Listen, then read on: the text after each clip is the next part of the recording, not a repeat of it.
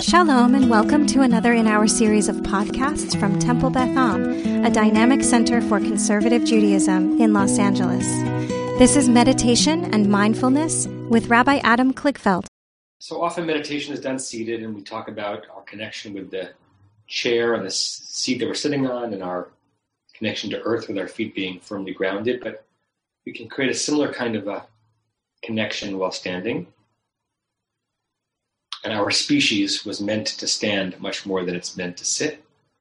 Some of you know that I'm very committed to that and try to have as many meetings as possible while I'm walking on a treadmill. Um, our society and our culture have emerged that we're a seated species. But from an evolutionary perspective, we're a standing species and a moving species. And a lot of our groundedness and sense of being centered can come while standing and should come while standing and standing shouldn't only be a means of getting from one place to another, but another way of being fully and kind of originally human. So if you notice, I haven't even given you the instruction to do so yet, but I'm already beginning to weave back and forth. It's a very Jewish way of standing, to shuckle. I find it actually physically hard to stand ramrod still move into a gentle back and forth. And I ask if you want to close your eyes. Allow a very gentle undulating movement as you shift your weight from your right leg to your left leg and back and forth.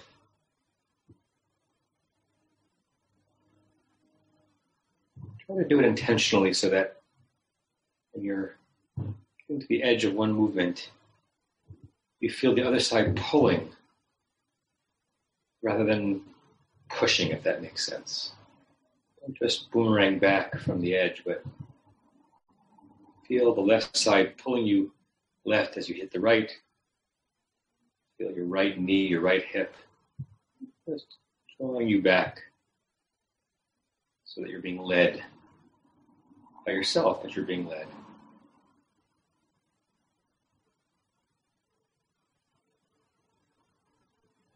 Notice while this movement keeps going but moves a little bit into the background, a little bit into the unconscious.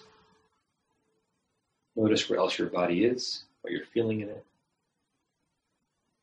If you haven't yet straightened out your spine, you can drop your chin a little bit, not all the way to the chest, but you don't have to be looking absolutely straight ahead. You can almost think goes like a 45 degree angle or a 30 degree angle downward. Allow your arms to hang. If they start to sway with you, they can, or they can just hang and feeling that it takes no effort to keep them up. The opposite, in fact, that your fingers feel drawn down to the ground as if a heavy weight were attached to each of the ten fingers pulling you not uncomfortably, but just in a lovely way down to the ground.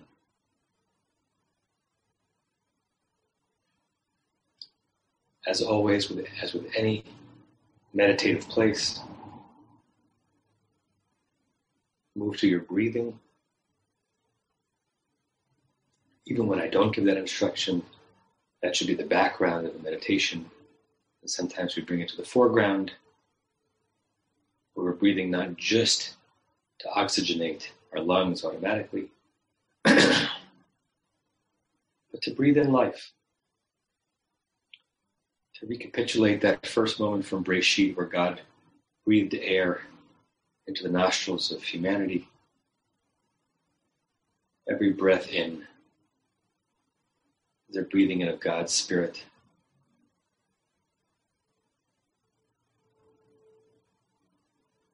Every breath in is divine reawakening.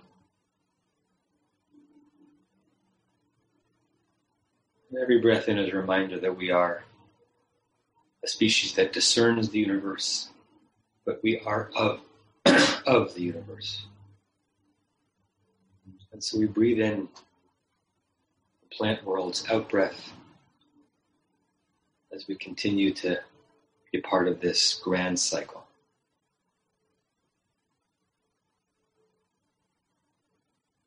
And you can do this next part with your eyes open or closed. I'm going to keep my eyes closed for now, but if you want the visual, you can do it with your eyes open. Let me lift your right arm, bring it to the bone of your right hip. Kind of form it into the shape as if you're holding a, a ball, a supple ball, but a formed ball. That's just slightly than the size of your hand, so you can't enclose it completely in your hand, but it's also not so big that it's hard to grasp.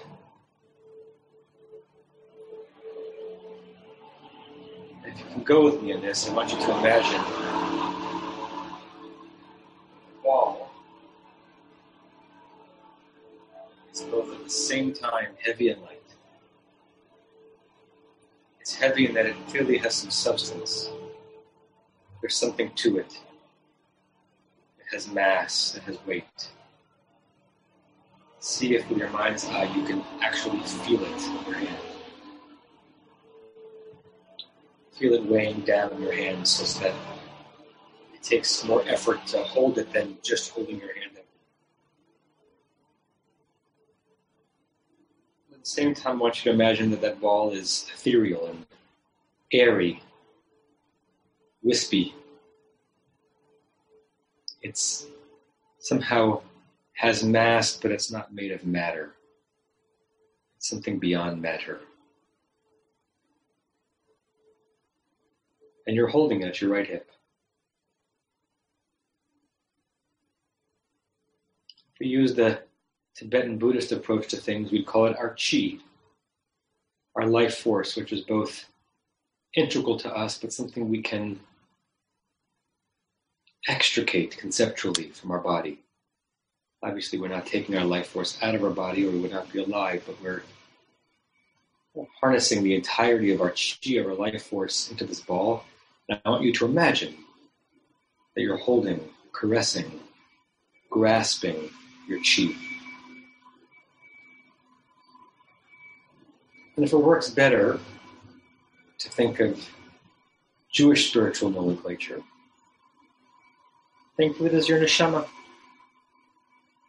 your soul, which is obviously totally integrated to who you are. You can't actually extract it. You engage in some magical thinking, some Harry Potter thinking where Dumbledore could put his memories into a pensieve. See if you can imagine yourself holding your neshama same word, neshima, that life force that God breathed into the first Adam, God breathed into you the moment you were born. See if you can animate it. Imagine it as a sphere in your hand.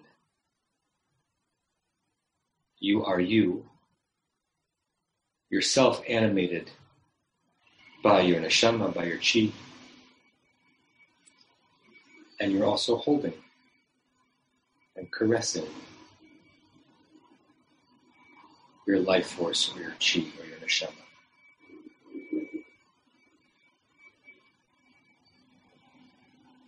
And if at all possible, I want you to do the following two things. First, I want you to gently bring your swaying to a stop if you've been swaying. And if your eyes have been closed, I invite you to open them I want you to gently look down now to see your hand. Your hand might look strange to you right now because you have given it something enormous to do. It might look like a very familiar hand and big and new and awkward at the same time. Notice the shape of your fingers in ways that you hadn't before. It's sitting there your hip, holding your chi. And for the next few minutes of quiet, I want you to ask you to do something that just let yourself do it and don't ask yourself if it makes sense to do it. Just lean into this and breathe into this and do it. And that is to slowly move your chi, your life force, your neshama, from the right side of your hip across your belly that Tibetans refer to it as the Damshang in the center of all of your being until it gets to the left side, to that hip bone, and then back, and forth and back. You holding you, moving your neshama, slow, deliberate. It should take a good amount of time to bring it to that side and back. And we'll let this happen in a beautiful, heavy quiet of the next few minutes.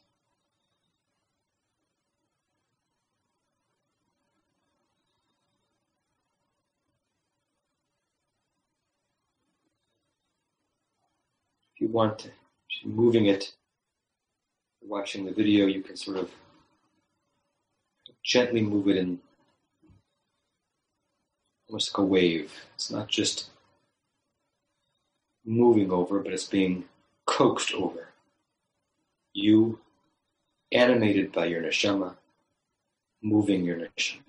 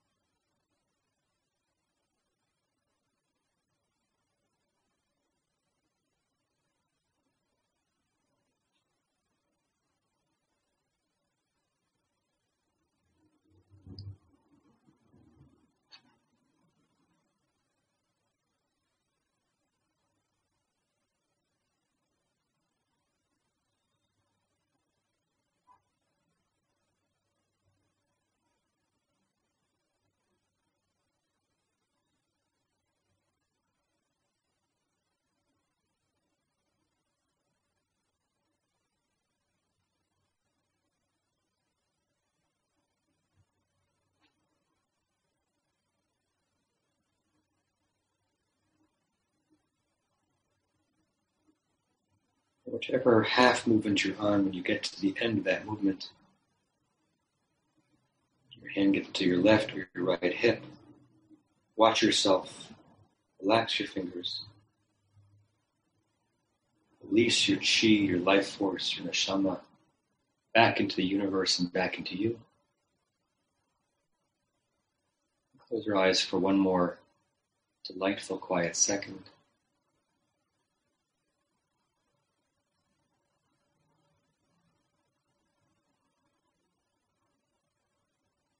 When you're ready, you can open your eyes and conclude with a final blessing.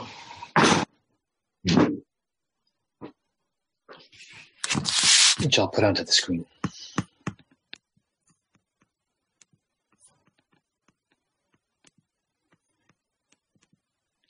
And we say this three times. May we and all beings have happiness and the causes of happiness. May we all be free of suffering and the causes of suffering. May we all experience true happiness that has no taint of suffering.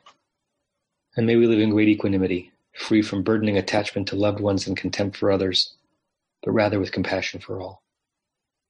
May we and all beings have happiness in the causes of happiness. May we all be free of suffering in the causes of suffering. May we all experience true happiness that has no taint of suffering.